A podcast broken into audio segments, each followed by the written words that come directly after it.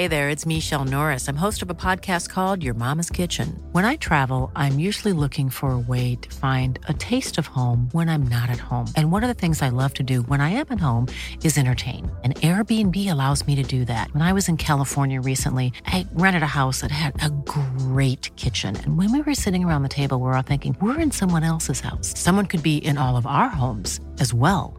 If you have a home, but you're not always at home, you have an Airbnb.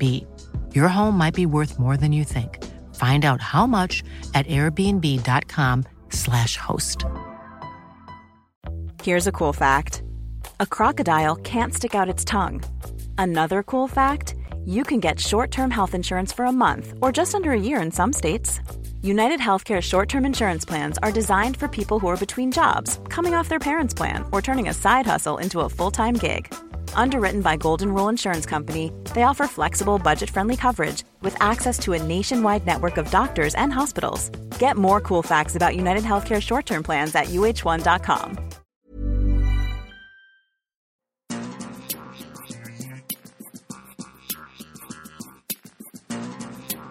Hello and welcome to the World Soccer Talk podcast, your weekly dose of talking about watching soccer on TV, online, and apps. Coming up on episode 49, we discuss why the Columbus Crew controversy could be the best thing that happened to MLS. News about the River Plate Boca Juniors game being streamed in the US. Details about YouTube TV being added to new streaming devices. And how the Bundesliga is leading the way with new audio technology. Plus, we have letters from you, the listeners, in our mailbag section. My name is Christopher Harris, aka The Gaffer, and I'm joined today by Kartik Krishnaiyer. So, Kartik, let's kick it off uh, and talk about what you've been watching this past week. Yeah, I guess uh, um, I'm realizing now that the first thing I watched this week was Atlanta. Columbus uh, from from Atlanta. It was uh, a fairly entertaining game for a nil nil, and then a dramatic penalty uh, shootout where uh, Zach Steffen, the, the crew keeper, made just an unbelievable world class save, the type of save you don't see uh, very often, even in penalty shootouts. And Taylor Twellman, rightly on the ESPN broadcast, lauded it. And um, uh, Columbus advanced uh, on penalty kicks, and there were um, enough people watching this game to make you think, oh, well, maybe there's something here, or maybe it's the Atlanta game, right? It's the Atlanta factor. 309,000 uh, viewers watching this game, and obviously that we're going to get back to that whole viewership thing later uh, in the show. Uh, the next day, I watched Mainz and Eintracht. Eintracht Frankfurt uh, was. Uh, uh, Ross Fletcher and Ian Joy, no Eric Wynalda anymore on Fox for this period of time during the USSF election. pretty enjoyable game. good call from those two. The next morning, uh, Manchester United Spurs, which was a more open game than I think uh, uh, maybe we had expected with Mourinho against a big team. Uh, Spurs without Harry Kane uh, decided also to rotate their team a little bit with a with an eye on uh, Champions League with Real Madrid midweek, and the game was was fairly open at times. As, as I said, it was more open than I think we anticipated because we thought Mourinho would park the bus. Manchester United gets the win in the end, but I, I thought it was um, a pretty even game. Uh, England Spain U17s, which was uh, Ross Fletcher again. Uh, this time he was paired with Warren Barton.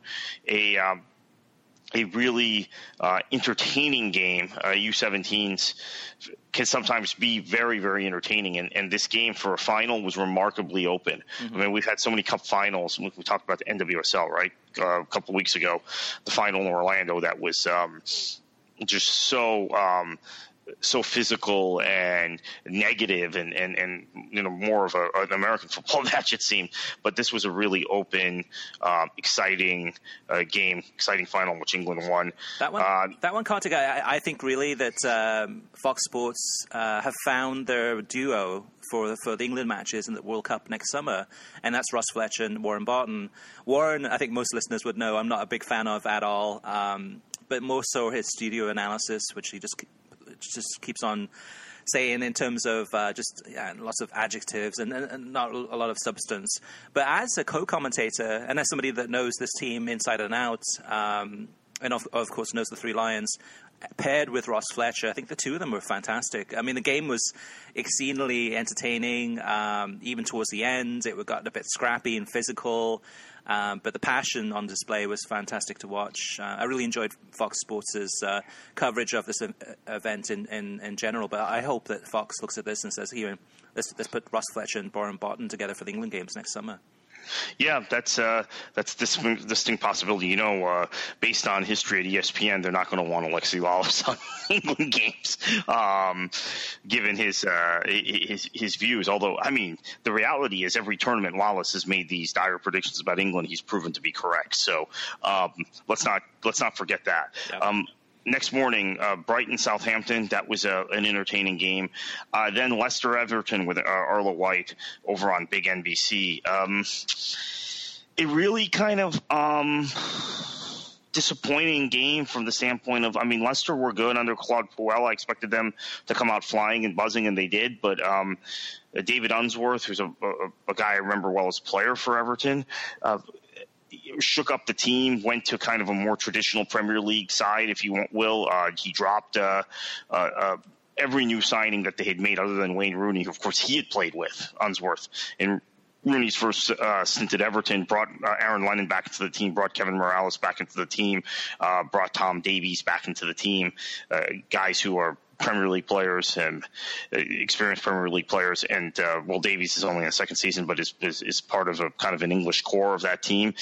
And uh, dropped Michael Keane, uh, went with just two two two center backs in, in Jagielka and Ashley Williams, two uh, experienced center backs, and, and they got ripped open. They got ripped apart. Yep.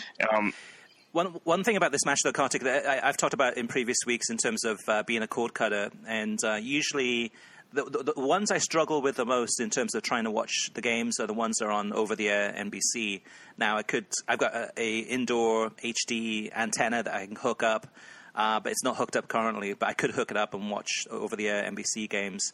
But this one, uh, because it was on a Sunday, um, and that particular match wasn't on uh, Universo, which is usually kind of my backup plan whenever the games are on live NBC, and I can't see them on my local uh, Fubo or my local Sling TV is I kind of switch over to Universo. But with no Universo for this game, I, I, was actually I missed the game, so I was like, you know what, I'm just going to take a break and, and just uh, do something different for a couple of hours and um, missed the match. So that that's been my only. Um, kind of negative in terms of uh, cutting the cord thus far. I, I, could, if I thought ahead of time, I could have gone ahead and set up, set up the antenna, uh, which only takes like five minutes. But I was like, eh, I'm not, not going to worry about it. It wasn't meant to be in this particular particular instance. Oh yeah, backtracking a bit, I forgot about on Saturday. I watched the Bayern uh, RB Leipzig game, and again, uh, I don't know why this keeps happening, but every time these two teams play, Leipzig has an early red card that ruins the match. And uh, this is the third time, the third successive time they played in Munich that that's happened. Uh, third time in four matches between the two teams, Cup and League, and, and just ruined what would have been a, a good spectacle for um, for the league. Two teams fighting to be at the top of the table. Now this weekend, uh, Borussia Dortmund is going to play host to uh, Bayern Munich in what is uh, now a must-win game, or at least a must-draw game for for uh, Peter Bosz and, uh, and Borussia Dortmund as as the league. Uh, they've gone from having a five-point lead in the league to being three points behind. Uh, Bayern in a matter of just a, a handful of weeks. So mm-hmm. uh, Borussia Dortmund, I think, now on a five-match winless streak in, in all competitions. Yeah, um, they've, they've, they've, been poor, and also, also a listener. Uh, I know to the listeners in terms of this match on Saturday, it's on FS2, uh, which is a shame because FS1, college football. Yeah, FS1's yeah. got college football. I mean, I, I, in previous years they've put it on FX. Um, what was it? FXX? I don't know, whichever one it was. but in this instance, uh, no can do. So it's on FS2, which means a lot of fans are going to miss out on this match, unfortunately. Yeah, that was really unfortunate, actually. Um, and I, I don't know um, what Fox's level of commitment is to showing uh, to moving Bundesliga games. They did it in the past, as you said, but it doesn't seem like there's been a whole lot this season. Now, maybe after football season ends, that's always uh, the caveat. In college football wise, uh, Fox had a very, very big game on Saturday, which was Ohio State and Penn State. So uh, maybe it just ended up being the wrong weekend. It, it, it that's what happens, right? Uh, NBC has only had one weekend this season where they haven't shown a game over the year, and it was the weekend where Chelsea, Man, Man City would have been in that slot. So sometimes uh, you can't control those things, and maybe Fox was just in a bad position with this. Yep.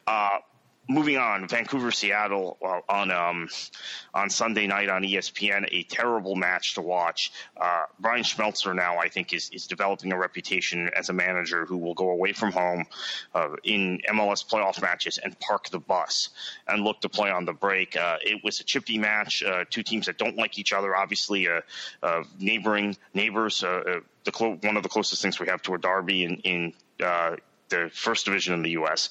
and or U.S. and Canada, and it was uh, I just thought a terrible match. Um, Carl Robinson tried to uh, get some attackers on late for Vancouver uh, to to make a push, but uh, Seattle was playing pretty defensively, so uh, that was a, a a pretty dour game. Uh, there were two MLS playoff games on on Monday night. the the Red Bull versus Toronto game for me was a disappointment. Uh, New York didn't play as well as I had hoped. Um, Fox is.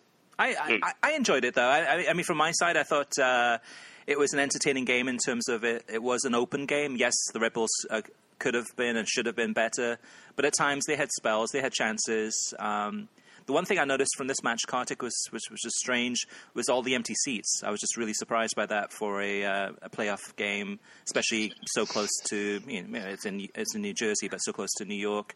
Um, disappointing there, but actually the, the, match I thought was pretty uh, re- relatively entertaining. Yeah, I think it's just been an underwhelming season for Red Bull, and uh, they've been right at the top of the Eastern Conference the last few seasons, uh, go, actually going all the way back to 2011.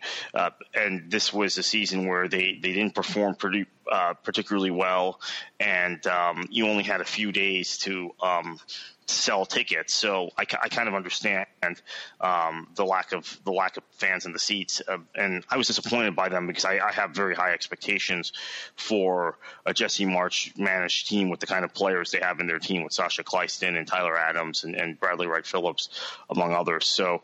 Uh, I was disappointed, but Toronto played well, and Giovinco uh, had a had a brilliant goal, right? Had a had a brilliant uh, yep. a spot kick um, or, or free kick. Right. Yeah.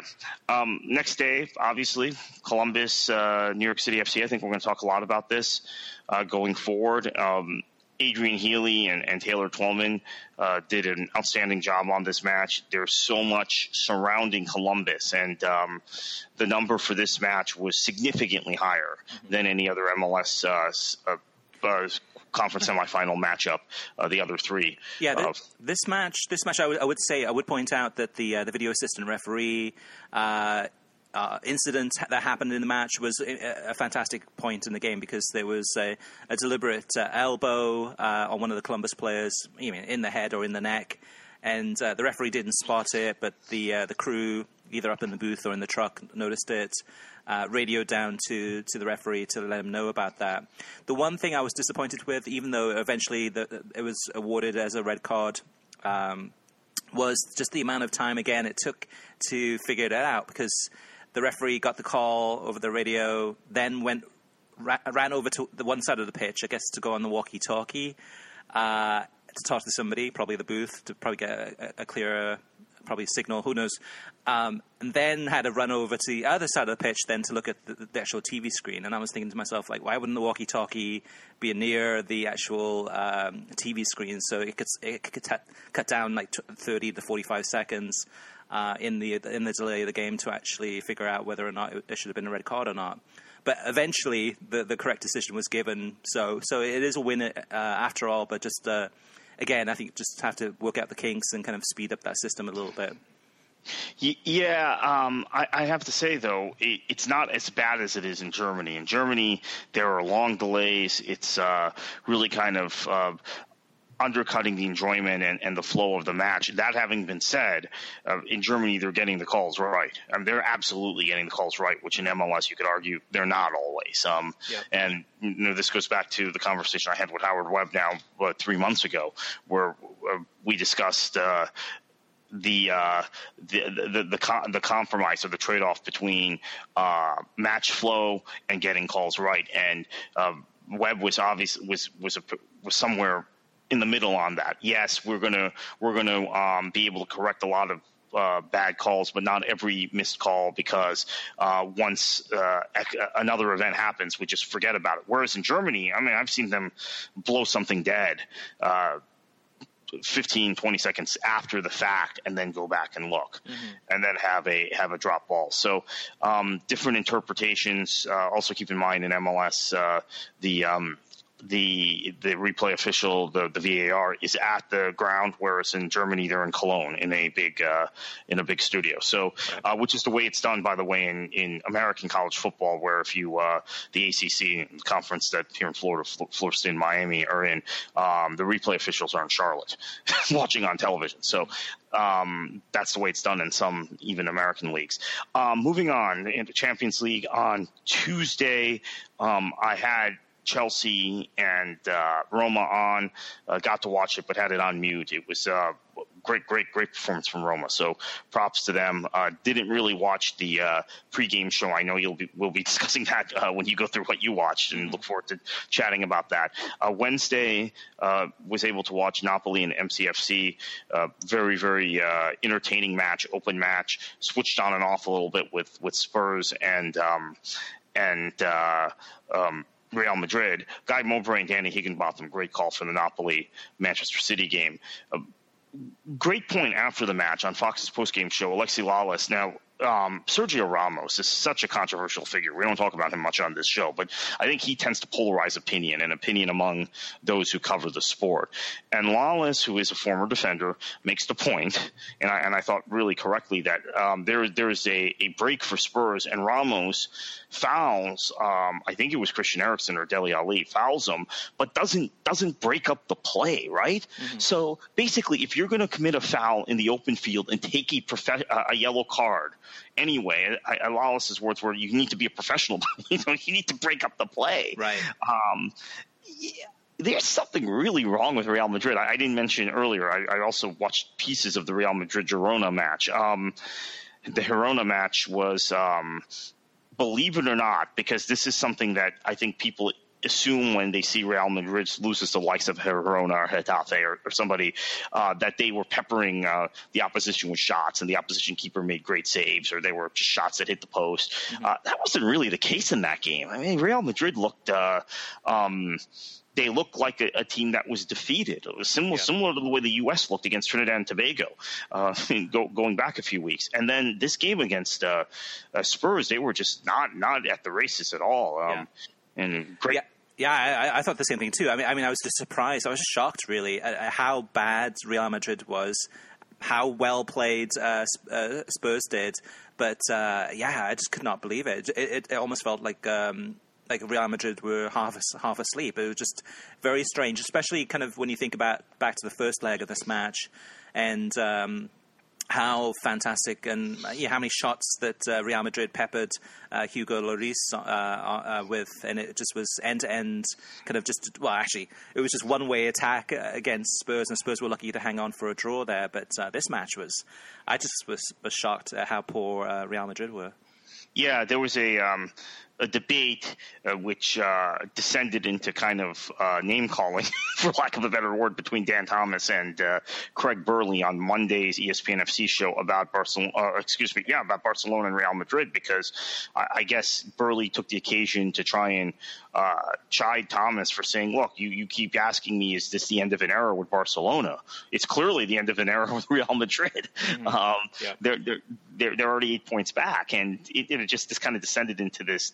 It was entertaining, but um, I think Burley's point was um, well taken, which is that we all were dismissing Barcelona preseason. We were dismissing Barcelona based on on Neymar leaving and Iniesta being older, and and, and maybe um, a perceived drop off in uh, the play of, of Busquets and, and Piqué. Uh, when in reality, it's Real Madrid we needed to look at because um, they are so dependent on a single player to bail them out in um, in tough matches like this match against Spurs. That if Ronaldo isn't um, a magician, isn't playing at an an extra world, world and an unworldly uh, level, they're not winning these matches, and yeah. that's what we're seeing now. Ronaldo is struggling. He's played a lot of football. He had he has had a, a summer tournament um, three of the last four years. Right, he had Confederations Cup this summer, this past summer, Euros before. So there's a lot of tread on those tires, and there isn't anyone else on that team able to step up and, and, be a match winner for them. And we saw that in this game, and we even saw in this game, I think, a midfield uh, with. Uh, uh, Harry Winks from from Spurs. You know, latest guy Pochettino has uh, has plucked from their from their youth ranks and, and integrated into the first team, really controlling um, the flow of the game. I mean, I thought Isco, the, the, the, little bit of this I watched, I thought Isco was really poor. So yeah. a lot to talk about with Real Madrid. Yeah, th- this match actually reminded me a lot of Portugal. When you've seen Portugal play in in previous uh, competitions or, or, or, games, really, where there's so much reliance on uh, Cristiano Ronaldo, yeah. the rest of the team kind of sit back sit back a little bit and just wait for Ronaldo to lift lift the game slightly. Uh, yeah, I thought Real Madrid also uh, obviously missing Gareth Bale. I think that was. Um, a big miss there, but uh, uh, Benzema was invisible. There were so many players on this pitch that were invisible, and uh, but but congratulations to Spurs on a fantastic, shocking victory. Uh, I watched this game from a coffee house.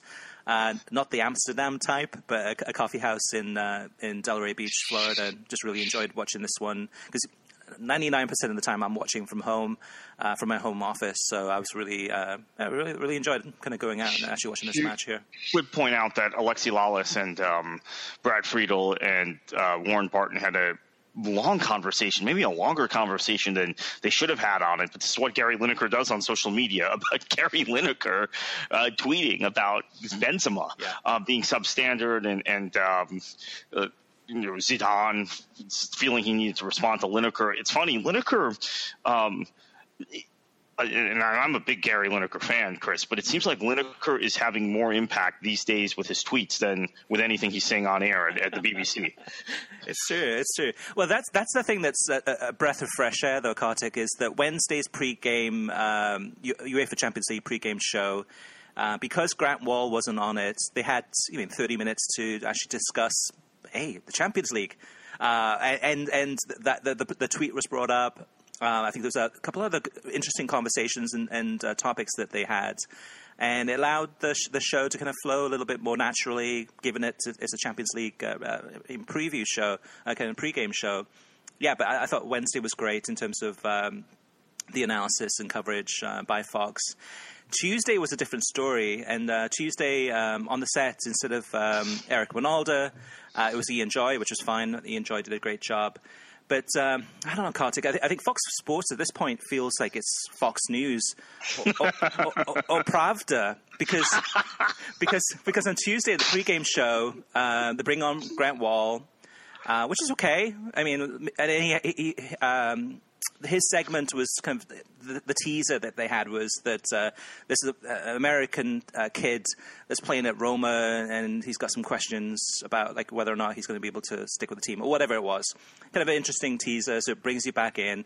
And the first story that he comes out with is that uh, several sources have revealed to Grant Wahl that Dan Flynn, the USSF uh, CEO uh, was planning on stepping down, but uh, he's decided that he's going to uh, stay in stay in office and. Um, and essentially, the, the, the, the, the feedback or kind of the input on this story was that look at how great this is for USSF.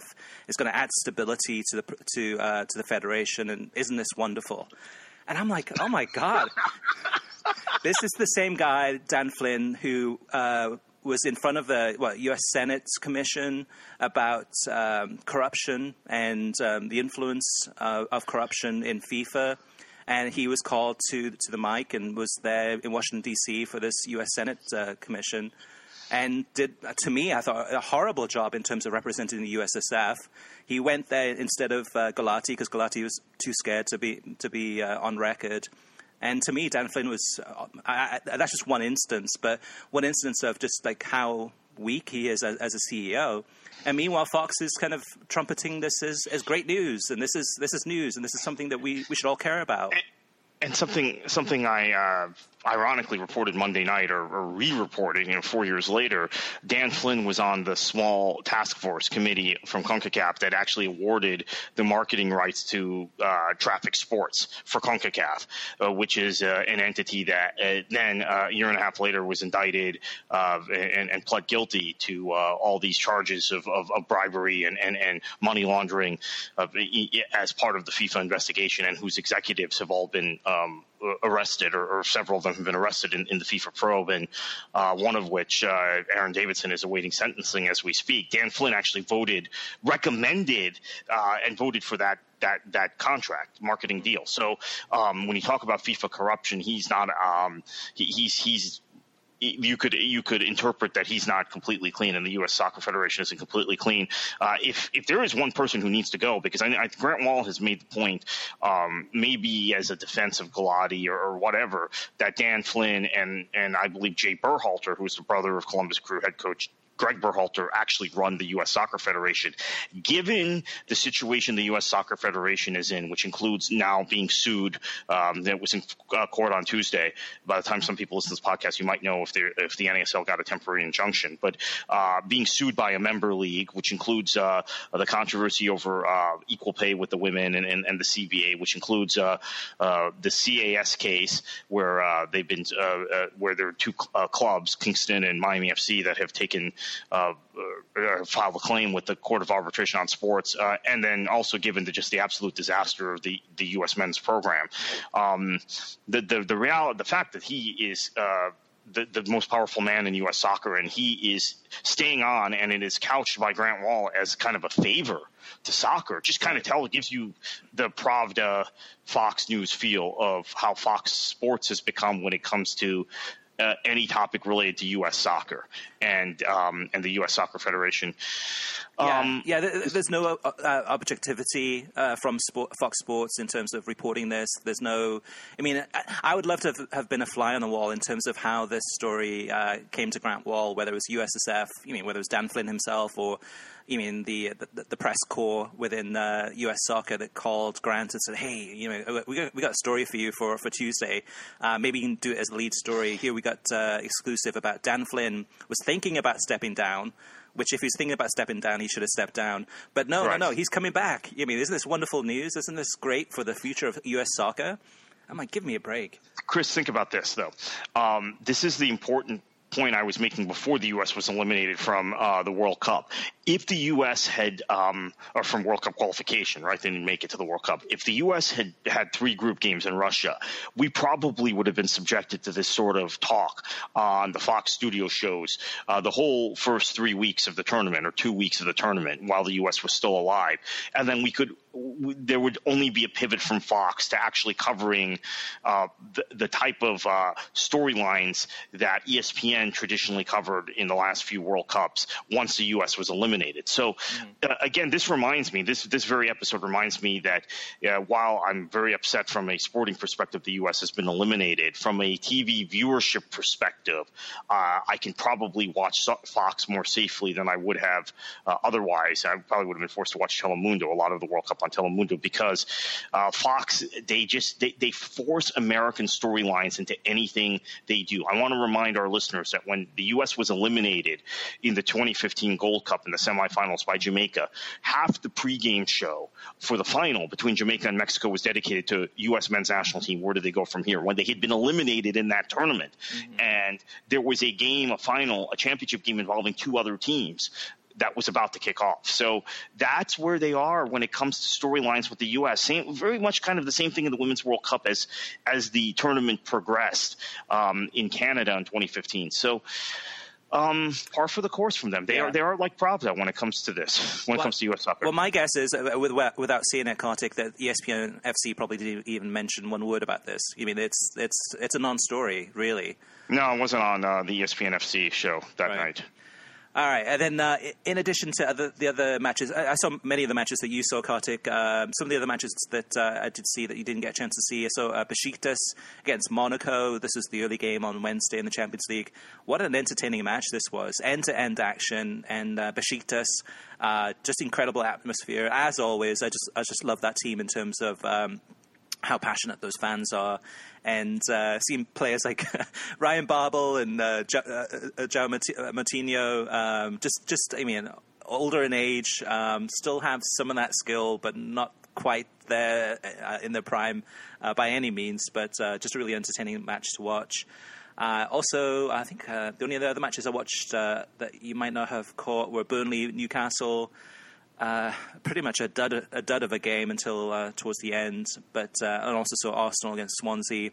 Uh, the only thing I can say about this one was that uh, the NBC Sports Gold service worked like a charm, no problems at all, and the game was forgettable. Oh God! all right, Kartik, let's move on to TV streaming news. Yeah. Um, a lot, uh, a lot uh, this week in terms of uh, what's been happening.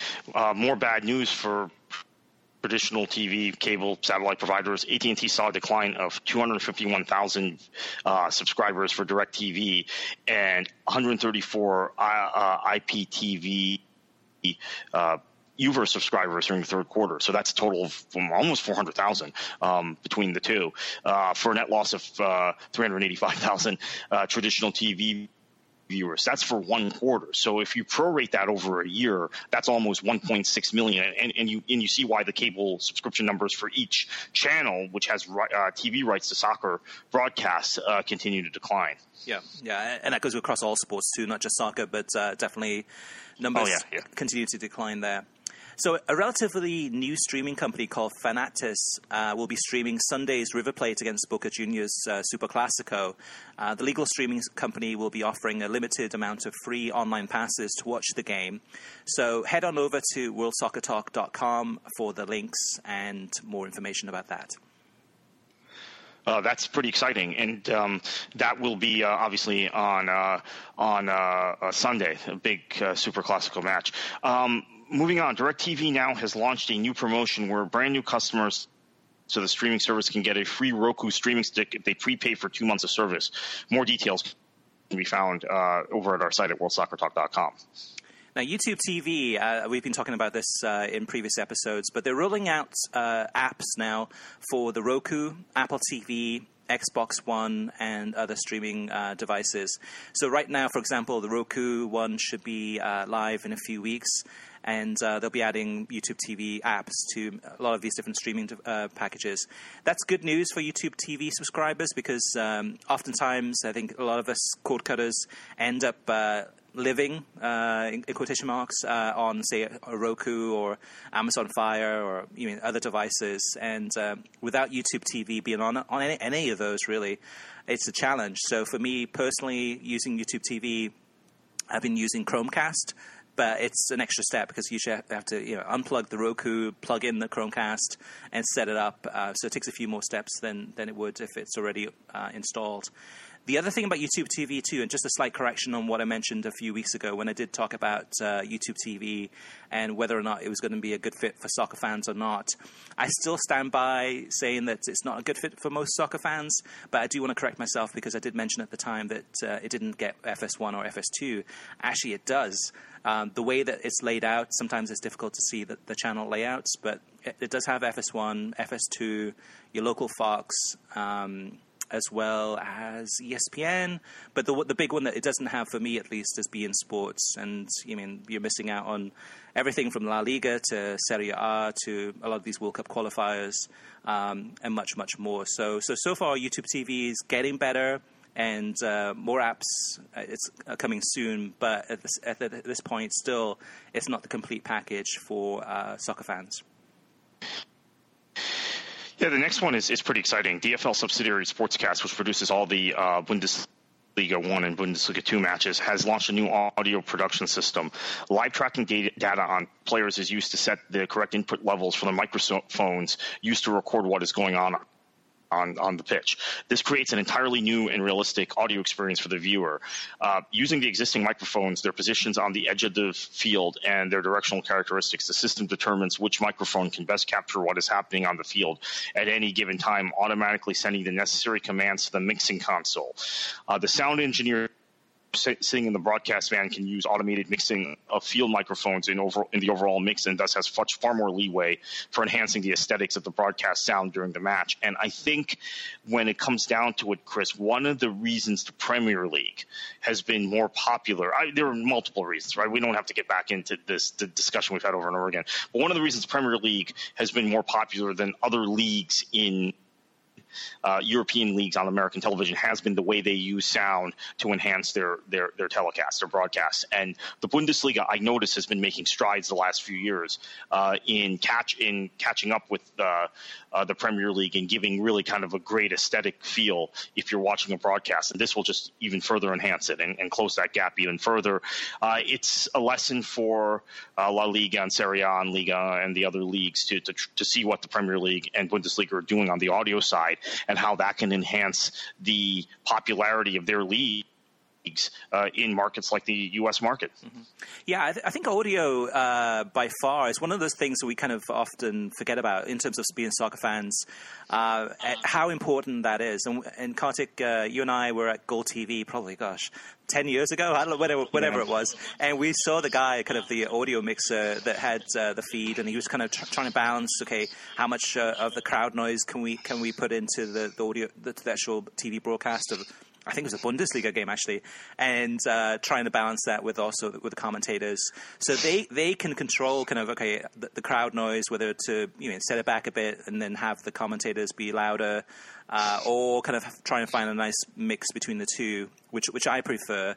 Uh, we got a tweet this week too. I forgot who it was, it was from, but somebody saying about the Champions League in terms of I think it was the Man United Benfica match, and just saying that uh, no, no, no, it was Spurs Real Madrid, and he was just saying how quiet the fans were, and he's like, there's no way that those you mean eighty to ninety thousand fans at Wembley Stadium are that quiet for a game like this, especially such a I mean, entertaining game. Um, he says it just seems that the, the, audio is kind of mixed kind of poorly. But um, yeah, it's a big deal, and actually, it's it's good to see that Bundesliga is leading the way in terms of using technology to try to improve this uh, well, audio specifically on that visit we made to GolTV, and I think it was 10 years ago. I think it was November of 2007, if I remember correctly. So exactly 10 years ago, the guy who was mixing told us how much better the the raw feed they got from the Bundesliga was versus La Liga. So even at that time, uh, La Liga was was miles behind the Bundesliga in terms of, of what kind of audio product they were they were giving to their official broadcaster in the United States. Um, and quite frankly, 10 years later, I don't think that gap has been bridged at all. Mm-hmm. Yeah, yeah, absolutely. And, and you've seen, I think, yeah, Serie A and some other places too, where it just sounds like it, it, it really pulls you in. And sometimes with Serie A games, especially kind of the um, the stadiums that have the uh, the track around the pitch, probably same thing with West Ham too, with with their London stadium, is that you don't feel as intimate with, with the actual experience. And sometimes it is subconscious. It is one of those things that, uh, with that audio, it pulls you into the broadcast, it pulls you into the picture, um, and when it's not done right, it's uh, it's very noticeable. And when it's done right, you may not notice it, but it, it just definitely pulls you right in. So let's move on to TV ratings, uh, Kartik. Uh, on this section, I purposely removed the Columbus uh, Crew ones because we'll talk about that in the, the final uh, segment of, of, the show. But um, yeah, some of the numbers, uh, like, f- feel free to jump into Kartik if you see any that, that are of interest to you. But like the, the big one from this past week was uh, 1.2 million people watched the Monterrey against Club America match on Univision, and uh, Liga MX is is back in terms of some big numbers. This is like what the second or third week in a row that they've had some uh, million plus numbers, and mm. um, yeah, yeah, they continue to uh, to to rule the the United States in terms of the most viewers uh, for matches. Yeah, um, there were again. I, I lower numbers than we've seen in the past for Premier League matches this past weekend. Uh, 710,000 for Chelsea Bournemouth on NBC, uh, 329 for West Brom Man City on NBCSN, and 327. I thought this would be higher for Man United Spurs on NBCSN. Granted, it was a 7:30 a.m. kickoff, but we've seen much higher numbers than that for big games at 7:30 a.m. So, um, not not quite sure how how to explain now three weeks after the U.S. Um, gets eliminated from the World Cup, the the, the continued to kind of decline in, in, Premier League numbers. Although this week will be the big test, right? With the yeah. the two matches we have on Sunday, um, Vancouver Seattle, two hundred fifty thousand on ESPN on Sunday. uh, the Cascadia match, the highest rated game, which did not include Columbus thus far in the MLS playoffs. That's that's a really low number too. Yeah, yeah, and, and that's the thing about Kartik too. It's on a Sunday. It's on. Oh, it was at ten thirty. I think it was late on Sunday. Um, why are they going up against the NFL on a Sunday? I mean, I mean, you, put, you put anything up against the NFL on a Sunday, and it's gonna be a disaster. Um, I just don't understand. I, I, think part of it was the late kickoff. Honestly, um, they thought maybe they. I, I really well, should the program listing of the NFL, but maybe the NFL game ends before halftime of that uh, late kickoff. Yeah, but but my, my point is actually, I'm sorry, uh, uh, uh my point is more so in terms of why is MLS you mean having the playoffs and the MLS Cup final and all these most important matches throughout the entire year? Why do they have them up against college football, against NFL at this time of the year? It's just it's just madness. A total madness. I mean, I've, I've written an article earlier this week for SocTakes of uh, .com. Uh, you can check it out at SocTakes.com about calendar change. And Chris, I, I just don't know. It's so frustrating. It's got to be so incredibly frustrating for Eric Wynalda, who's running for USSF president, taking a leave of absence for Fox, and is uh, this is one of his uh, key issues is calendar change, uh, not just from a um, marketing standpoint, as we're talking about here, but also from a, a, playing standpoint and integrating the U.S. more more thoroughly in the world game. But uh, anytime you raise this issue, you get, oh, but we can't do that. It's too cold in the winter. Oh, you know, we'll be going up against football more. Oh, no. It's just, you can't even have the conversation. We're not even having the adult conversation about this. And um, there are so many fans who just assume uh, what MLS is doing and how they schedule or maybe they just don't assume Chris. Maybe they just want to believe it and they don't want to criticize the league or whatever. Um, that how they schedule and the way they're scheduling and the time we're playing and, and our, our, calendar right now is the only option we have. And uh, you wonder why the U.S. is failing in this sport and, and flopping at the international level. I mean, this is a, a clear example. I mean, uh, and again, I'm, I'm, not publicly making an endorsement on this show, but I would encourage those who are, are more open minded to listen to some of the arguments Eric Wynalda has made about this calendar issue over the course of a number of years. He's now doing it much more aggressively since he's running for USSF president, but it is about the competition MLS has from other sports at the business end of their season and some serious playing issues. And then also check out that article I wrote at soctakes.com and you'll see there are, I give seven or eight reasons why I believe the calendar should be shifted. Yeah, I mean, I mean, you mentioned the Vancouver Seattle game. I mean, there was the, the Houston Portland game on FS1 on Monday night, and then the, the Red Bulls against Toronto uh, as part of that doubleheader too on FS1 on that Monday night. Um, Red Bulls Toronto had 132,000 people watching that one, and in Houston Portland had 149,000, which which is pitiful. I mean, it really is for uh, playoffs of MLS on a Monday night. I mean, obviously they purposely did it on Monday night, so it wouldn't be on on Sunday. So that would hopefully help the ratings. Uh, didn't help much at all. If, if anything, it's probably well, it's probably better. Well, who knows? It, it, was awful, uh, needless to say. But that's the thing, that too. I, that's really frustrating for me. Is anytime that any types of changes, uh, and these are intelligent changes that are want to be raised or discussed about changing anything in MLS, it's seen as an attack. It's seen yeah. as kind of like, how dare you, you mean, change anything? Everything is, is perfect the way it is, which is not. I mean, and, and that's the thing that's just really frustrating sometimes is just that um, it's difficult to have an open dialogue because there's it, then it becomes just a, a shouting match, and um, and hopefully right. whether it's Eric Wynalda, who's been he's been talking about this for years though, as far as calendar changes. Yeah. Um, I mean, why does it take this long to, to try to get anything changed in MLS? It's just uh, incredibly frustrating. No, no, and, and the thing that's so disappointing is, and, and I, I, have said this. I mean, I've talked to Wynalda myself in, in the last few weeks. I mean, I talk to him uh, every now and then, and I made this observation to him, and he agreed. And why is it that after we fail, which we did, um, there is a conversation and an open mind among some of these same people for two or three days as the shock is is kind of um, being um, processed. Then they go back into their bunker and say, "No, we can't do that. We can't do that. Oh, everything's fine. You know, this was just a fluke. The the ball." Went one inch wide, or whatever, whatever Sunil Gulati said, and um, at, at that point, uh, you can't have an intelligent, uh, nuanced conversation. You can't even have a nuanced conversation. Um, it's it's anything you say is then an attack on MLS. It's an attack on U.S. soccer, and it's you're a Euro snob. Uh, you don't understand. Uh, you're trying to. Uh, if you do this, the game will destroy. you know they use these very kind of uh, hyper uh, hy- hyperbole, which is oh well the game will disappear in the U.S. and and we won't have soccer anymore. Mm-hmm. Um, and the game will collapse if you, in this case, if you shift the calendar. Uh, okay, you really think we're at that point where if you shift to a um, to the same calendar, by the way, youth clubs, the same calendar your daughter is playing on with right. her youth club, right. you shift to that calendar, the game will just disappear in this country. Oh, okay, if that if, if you really believe that, then we can't even have the conversation. Exactly. All right, Kartik, let's move on to listener mailbag. Uh, the first uh, comment is from Scott from uh, McAllen, Texas, and, and, he sent this in through email. He says, I agree with y'all that the USA crash and the issues surrounding it need to be talked about, like my issue with pay, pay for play. Um, the day after the game, it was everywhere in sports media in terms of the US crashing out of the World Cup. Uh, Cowherd had a rant and had uh, uh, Lalas on. Twellman, Twellman was on Sports Center and Dan Patrick, I believe, had Landon Donovan on. They covered all the issues we are talking about now, but since then, you haven't heard anything from the bigger talking heads. Maybe a, t- a tid- tidbit about uh, Bruce Arena when he resigned.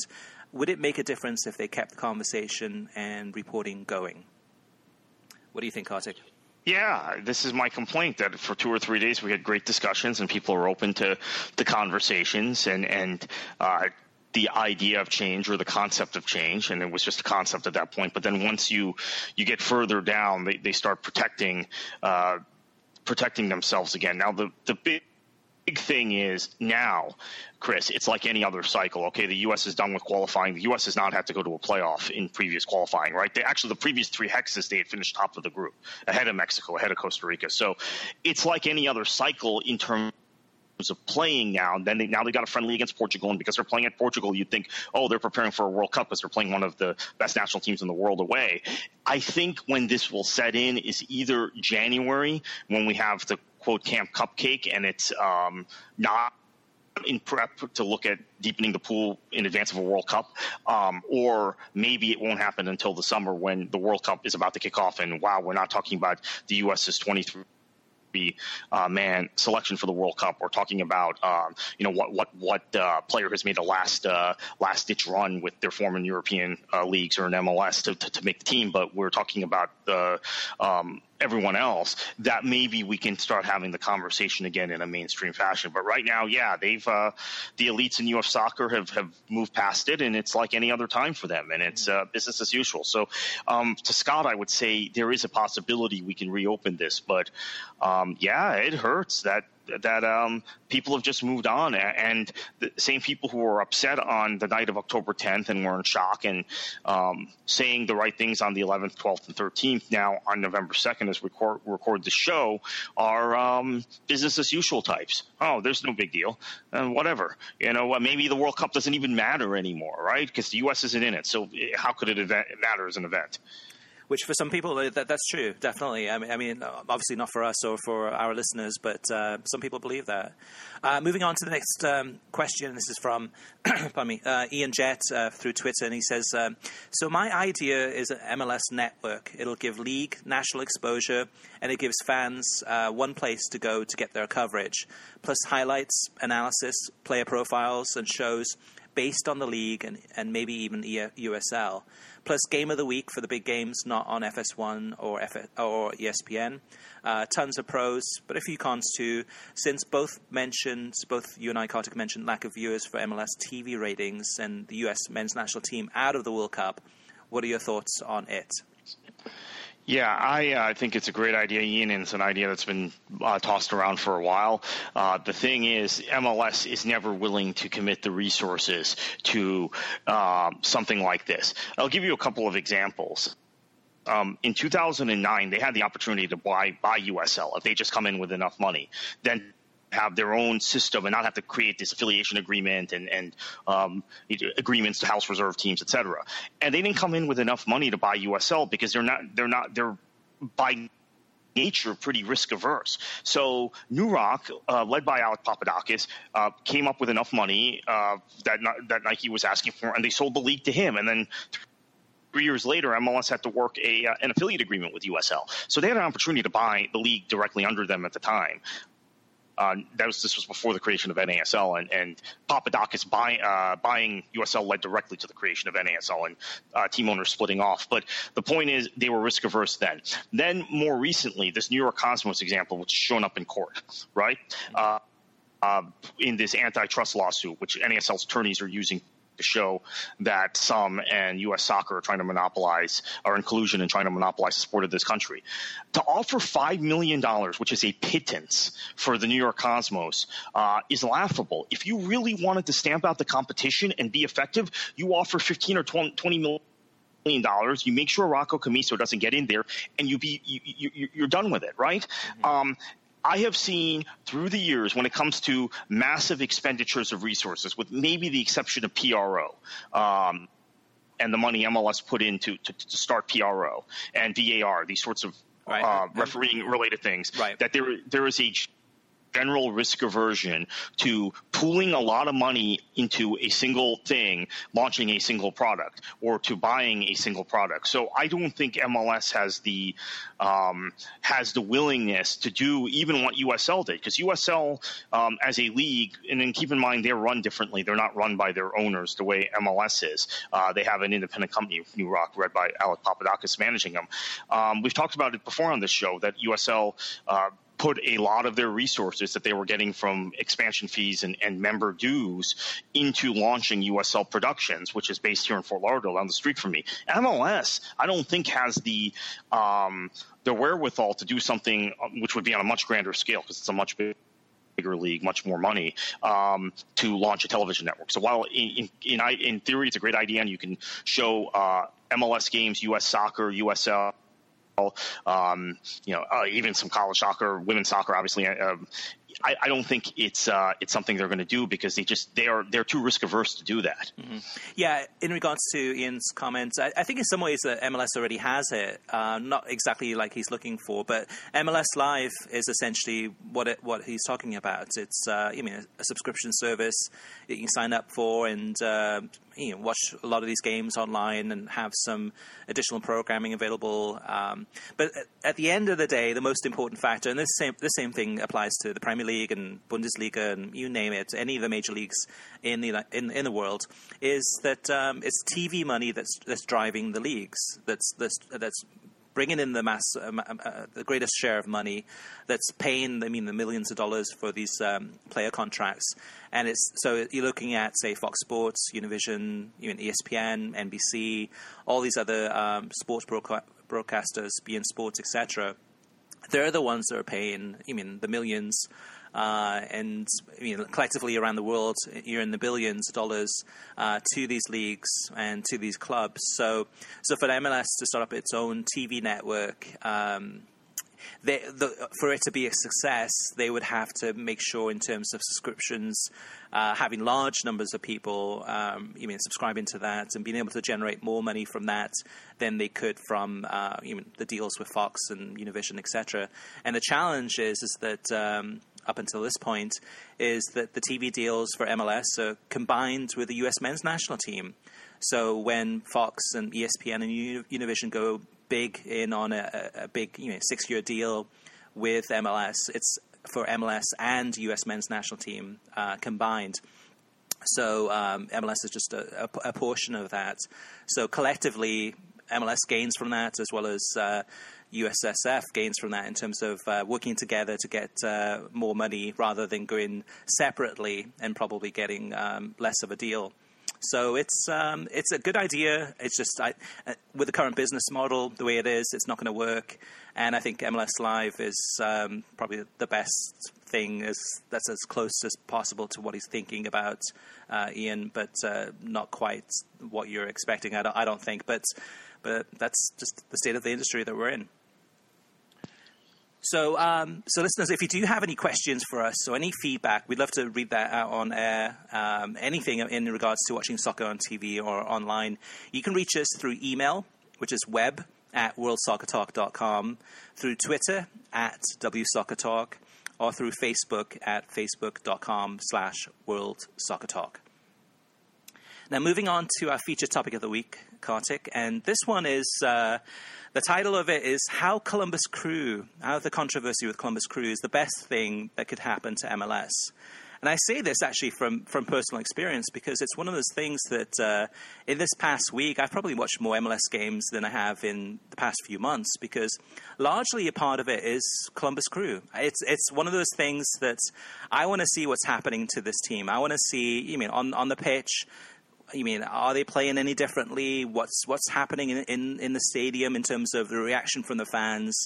Uh, can they go all the way in, in, in advance in this tournament? Um, to me, that's the thing about Major League Soccer is it's a, such a squeaky clean league the way it's run. Um, there's not a lot of controversy, and, and part of that is controlled because MLSsoccer.com is for the, the, the most part uh, kind of the source for m- most Major League Soccer news, unless it's on a, on a team by team basis.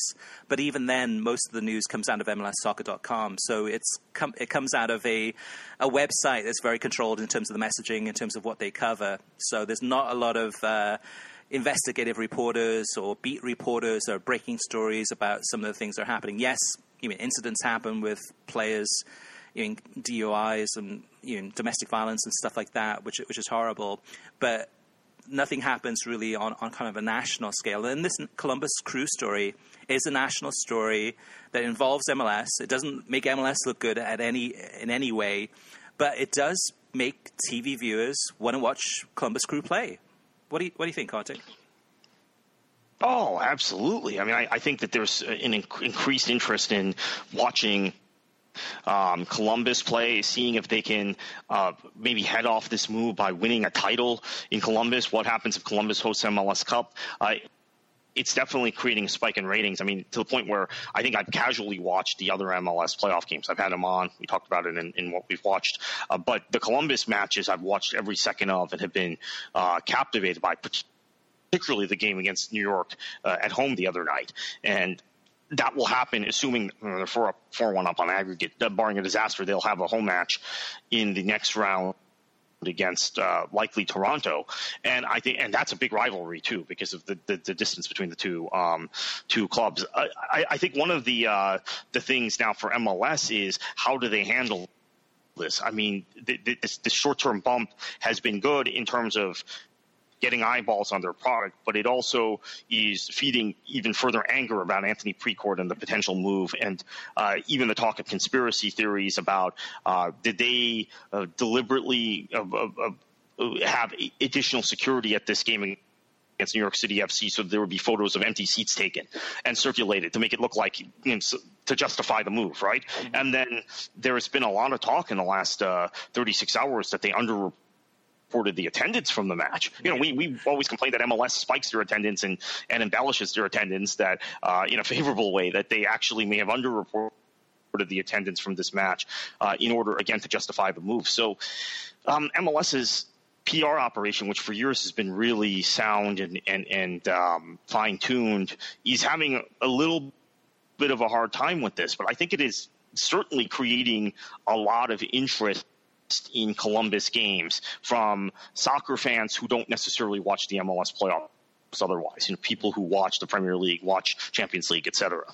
Yeah, so, so looking at the TV numbers, so for this uh, past week, so the, the Halloween night, Tuesday night match uh, between Columbus and New York City FC on ESPN, that one had 424,000 viewers which uh, which is incredible. I mean, for Halloween night, um, and also I think was it World Series that night? I can't remember. But anyway, that that is that's a big number.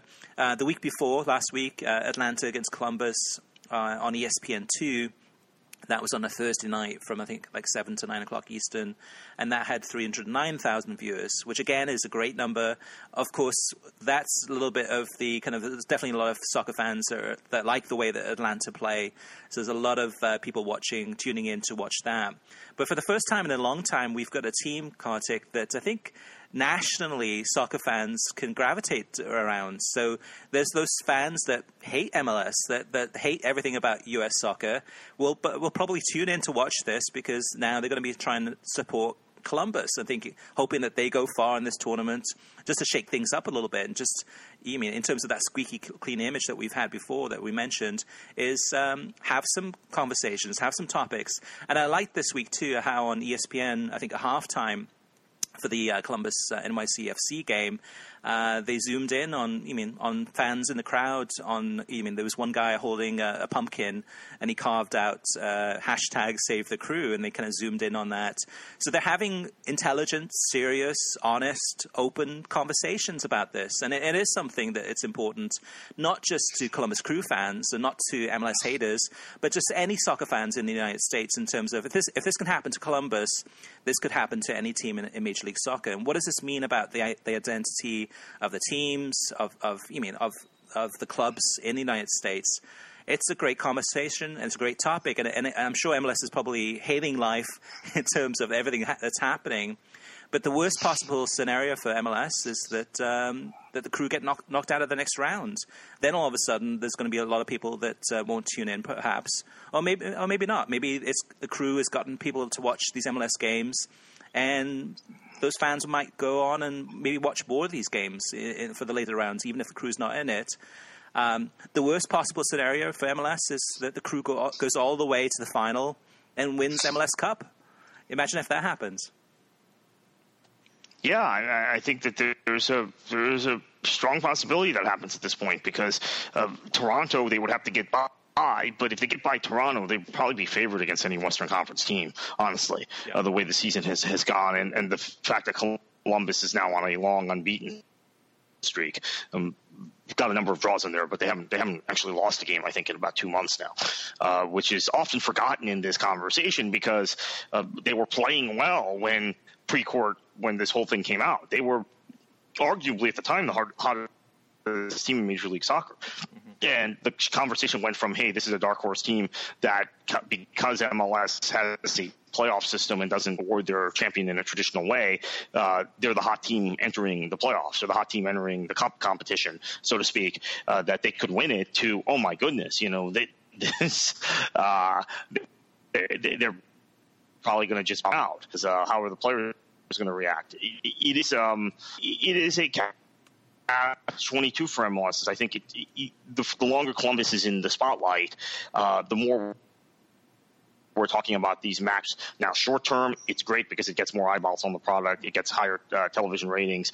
It gives MLS the opportunity to convince some skeptics who might be tuning in as kind of an anti-MLS thing, as you as you said earlier. Uh, an opportunity to convince them that their actual on-field product is pretty good. Um, but again, uh, long term, they don't want to have this conversation. I mean, it's a very uncomfortable conversation, especially given now the potential for uh, legal action or litigation in in Bexar County, uh, just south of Travis County and and uh, Austin in, in the San Antonio area. Yeah, I'll, I'll, close on this, and that, that was uh, Taylor Twellman uh, talking about the Euro 2016 tournament when he was in in France um, for for the month, uh, focusing, you doing the commentating and uh, studio analysis. But he said afterwards, he said that um, the MLS talking points, the stories that were going into the European Championship in early June of that of that summer, uh, when he came back from France and came back to the United States um, it was it was the same talking points. Nothing had changed. There was nothing else to talk about. It was just the same topics that had been mentioned in, in an entire month uh, earlier. So it is something that. Um, it's it's exciting. It's exciting because you don't know what's going to happen. It uh, adds a whole level of soap opera and drama to, to Major League Soccer. It's, that's been missing uh, so much for such a long time. So uh, yeah, it's it's it's fascinating watching, and it's it's good television at the end of the day, which is which is what MLS wants. So um, sometimes I think they just need to kind of loosen the screws a little bit and, and just let things breathe rather than being so controlling and so I mean monopolizing in many ways. Yeah, no, I, I absolutely uh, agree, but that's just not in their nature as a league. Mm-hmm. Right. All right, Kartik, so you've got a lot of stuff going on. Uh, I know it's a busy time of the year for you, but uh, where can listeners find you on the internet if they want to catch up on your latest stories or uh, your, your rants and raves? Yeah, so uh, Twitter, KKFLA737, obviously at our site at worldsoccertalk.com. I've written a couple of pieces this week uh, at soctakes.com. I'll be uh, contributing occasionally to that site, which is uh, partially run, uh, partly run by uh, uh, our, our, former host of this podcast in its previous incarnation, uh, Nipun Chopra, and uh, also contribute in various other places, First America, etc. Excellent. Well, thank you for listening. You can get a new episode of the World Soccer Talk podcast every Thursday. Every episode is released on SoundCloud, YouTube, Stitcher, iTunes, TuneIn, Audioboom, and WorldSoccerTalk.com. And if you like the show, share it with your friends on social media and give us a review on iTunes. We'd greatly appreciate it. And Kartik, what should they do? Enjoy your football.